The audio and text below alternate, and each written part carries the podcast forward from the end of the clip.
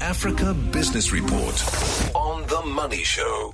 Victor Kgomoeswana on the line to us this evening, our Africa business correspondent. What has Zimbabwe got left to deal with the Chinese on, Victor? Because here's Robert Mugabe um, in China. He's being feted, he's been treated like a liberation superhero, 21 gun salutes and everything else. Um, has he got anything left to trade? Well, he's, you know, he has this look east policy. Good evening, Bruce. He has got this look east policy of his that he's been punting. And when the West says no to him, he says, well, I'll go to China. And China would love that because Zimbabwe has a vast array of minerals that China would want, from chrome to coal to gold to. So it, it is working in China's favor at the moment. I, I really don't mind who he makes deals with. He's saying they're signing a technology and cooperation agreement. I don't mind who Zimbabwe signs a deal with as long as it works for the people of Zimbabwe. Right now, what's on my mind is the Marange diamonds that didn't deliver as much value. So I hope that whatever deal he's signing with Iran and China are going to deliver value for the people of Zimbabwe. Uh, and that's the big risk, isn't it? I mean, it's a question of is this politically expedient or is this a deal in the interests of the country? Time will tell. Mm. Absolutely. It, it's just one of those. I, I really, I wish President Mugabe could understand. He's not going to be around forever. And whatever he does today should be a legacy that he wants to leave for the economy. My theory is that Zimbabwe is punching way below its economic weight and he should be a lot more forward looking and a lot more sustainable in his thinking. And I don't always think that he always does that. But well, what do I know? That's why maybe I'm not running a country. Uh, possibly not. Um, uh, maybe you should be. Um, Egypt Air. It's the latest in a long line of, of airlines Yeah. stopping flying Yeah. to Zim. I mean, this is not a vote of confidence. It's not a. Egypt is big, Bruce, on the continent. By fleet size, I think it's still the biggest. So if they stop their flights to Zim, which they were operating from Harare to Cairo via Dar es Salaam, they're taking advantage of that East Coast, Mozambique, and, and the mining that's happening there. It's not good news, but it's not alone, Air, Egypt Air, because KLM also did the same. Remember we spoke about two, three years ago that about nine airlines in one year applied to return to Zimbabwe. So Egypt Air, having been there for less than a year or just over a year, has already decided the flights are not viable. The route is not viable.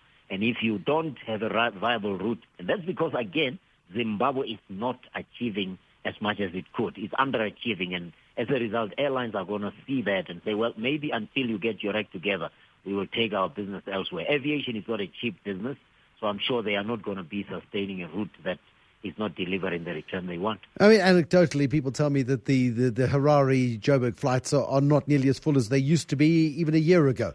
Um, so certainly, uh, uh, travel to Zimbabwe seems to be slowing quite dramatically. Uh, Kenya losing out on East Africa trade. Where's the competition going? It's going to Tanzania. I remember talking to somebody in Tanzania, in Kenya last year around September, and they dismissed this out of hand and said there's no such a thing. The cost of doing business, import and export via Mombasa for the landlocked countries, that is Burundi, Uganda, and Rwanda, is going more and more through the port of Dar es Salaam. And I'm not surprised, Bruce, because four years ago, the government of Tanzania invested in the efficiencies of the port, making the port infrastructure much more efficient. It paid off, apparently, because now there's evidence that we're talking 4.8 thousand US dollars versus 6.8 if you compare Kenya and Tanzania. That is Mombasa versus Dar es Salaam. So it's purely a matter of that. But I suspect, Bruce, also the case of the explosions due to Al Shabaab would have something to do with it. There's a lot more uncertainty if you compare Kenya as a route of doing business if you're coming from a Burundi or a Dar es and, and, and Uganda or a Rwanda than if you're going through Tanzania. Uh, and then, give me a sense, please, about uh, Group 5's got themselves a nice contract in Ghana. Um, it's Oh, nice yeah. to see South African companies continuing to do business and expanding their influence. Oh yeah, it's an EPC contract, Bruce. It's worth four billion rand. Group Five has been in Ghana already, I think, for more than ten years. I think close to fifteen years. So this is a design EPC contract for the port of Tema, which is a few kilometers out of Accra.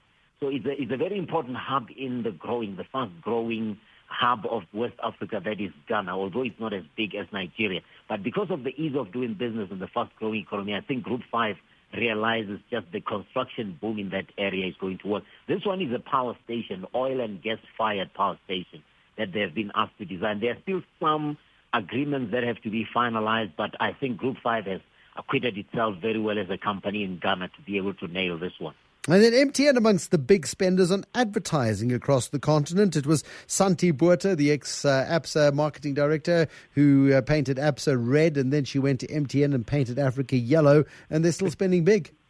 I can tell you, Bruce, I can bear testimony here. When you drive in any African country, one of the most visible brands, whether you're in a rural area or in downtown Kampala, you see MTN, and it's not surprising. This is a West African survey that was conducted comparing the big spenders. And it's not surprising that mobile telecoms company Globacom being another company that is a big spender. But it's encouraging to see MTN that is leading because if you're going to stay in the big league, and that's where MTN is playing on the continent, you are going to have to spend this. And it's good.